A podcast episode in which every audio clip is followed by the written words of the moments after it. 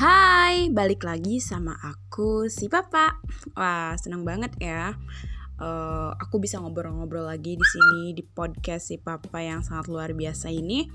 Dan saat ini aku mau ngebahas soal tentang perempuan. Menarik banget kan? Nah, jadi perempuan itu secara garis besar dari segi karakternya itu terbagi ke dalam beberapa bagian. Nah, di sini aku mau, mau membahas tentang karakter perempuan yang dibagi ke dalam tiga, tiga bagian. Wah, apa tuh? Nah, pertama itu ada alpha, kemudian beta, dan juga omega woman. Oke? Okay? Nah, yang pertama, oke, okay, menurut female.com jika bisa dibedakan, ada tiga tipe kepribadian perempuan yang hidup di masyarakat saat ini, yaitu alpha woman dan beta woman. Beberapa ahli bahkan membedakan satu lagi tipe perempuan, yakni omega woman. Namun, seperti apakah bedanya? Nah, mengapa hal ini menjadi penting untuk diketahui? Tak lain untuk mengenali kepribadian diri sendiri. Nah, oke. Okay.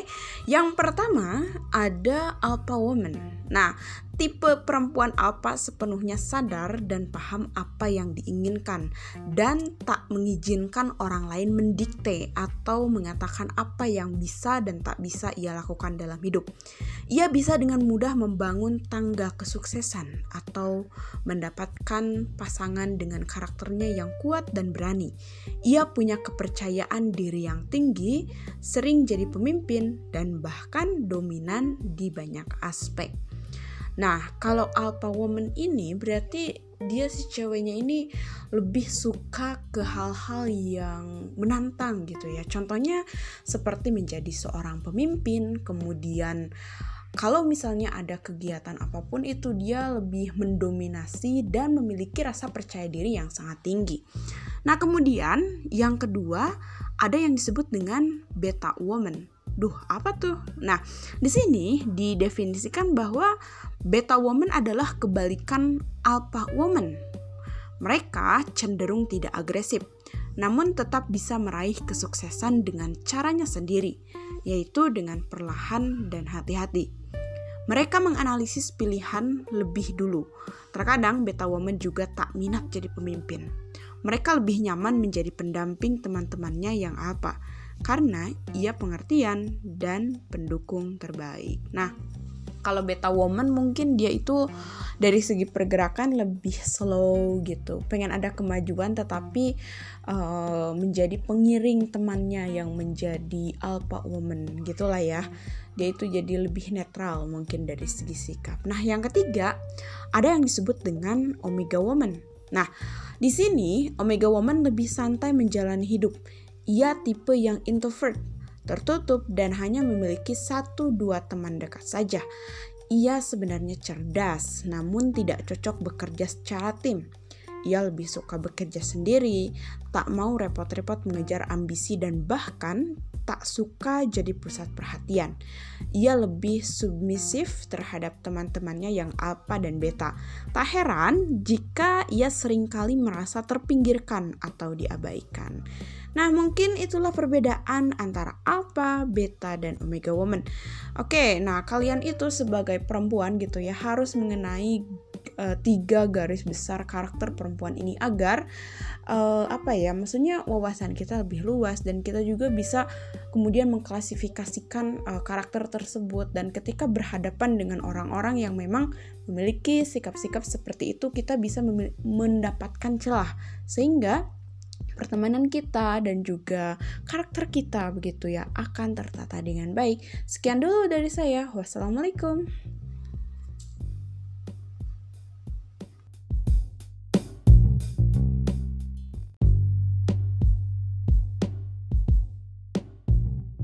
Hai, balik lagi sama aku si Papa.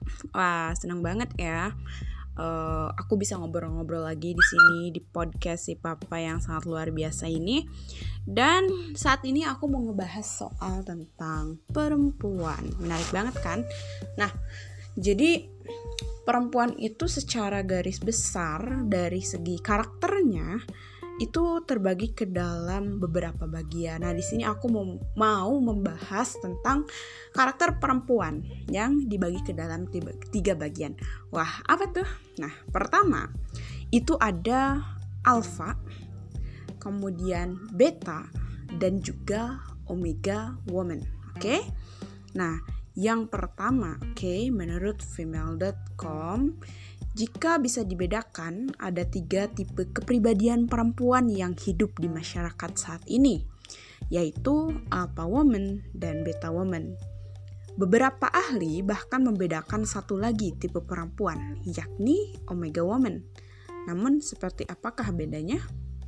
Nah, mengapa hal ini menjadi penting untuk diketahui? Tak lain untuk mengenali kepribadian diri sendiri. Nah, oke. Okay. Yang pertama ada alpha woman. Nah, tipe perempuan alpha sepenuhnya sadar dan paham apa yang diinginkan dan tak mengizinkan orang lain mendikte atau mengatakan apa yang bisa dan tak bisa ia lakukan dalam hidup. Ia bisa dengan mudah membangun tangga kesuksesan atau mendapatkan pasangan dengan karakternya yang kuat dan berani. Ia punya kepercayaan diri yang tinggi, sering jadi pemimpin, dan bahkan dominan di banyak aspek. Nah, kalau alpha woman ini berarti dia si ceweknya ini lebih suka ke hal-hal yang menantang gitu ya. Contohnya seperti menjadi seorang pemimpin, kemudian kalau misalnya ada kegiatan apa pun itu dia lebih mendominasi dan memiliki rasa percaya diri yang sangat tinggi.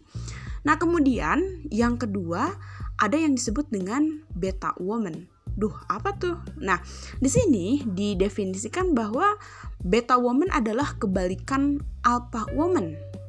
Mereka cenderung tidak agresif, namun tetap bisa meraih kesuksesan dengan caranya sendiri, yaitu dengan perlahan dan hati-hati. Mereka menganalisis pilihan lebih dulu. Terkadang beta woman juga tak minat jadi pemimpin. Mereka lebih nyaman menjadi pendamping teman-temannya yang apa karena ia pengertian dan pendukung terbaik. Nah, kalau beta woman mungkin dia itu dari segi pergerakan lebih slow gitu. Pengen ada kemajuan tetapi uh, menjadi pengiring temannya yang menjadi alpha woman gitulah ya. Dia itu jadi lebih netral mungkin dari segi sikap. Nah yang ketiga ada yang disebut dengan omega woman. Nah di sini omega woman lebih santai menjalani hidup ia tipe yang introvert, tertutup, dan hanya memiliki satu dua teman dekat saja. Ia sebenarnya cerdas, namun tidak cocok bekerja secara tim. Ia lebih suka bekerja sendiri, tak mau repot-repot mengejar ambisi, dan bahkan tak suka jadi pusat perhatian. Ia lebih submisif terhadap teman-temannya yang alpha dan beta. Tak heran jika ia sering kali merasa terpinggirkan atau diabaikan. Nah, mungkin itulah perbedaan antara alpha, beta, dan omega woman.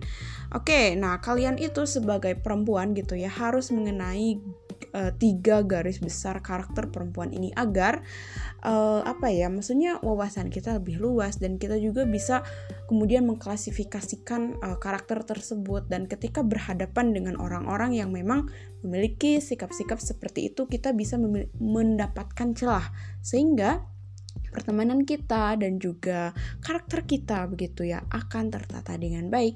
Sekian dulu dari saya. Wassalamualaikum.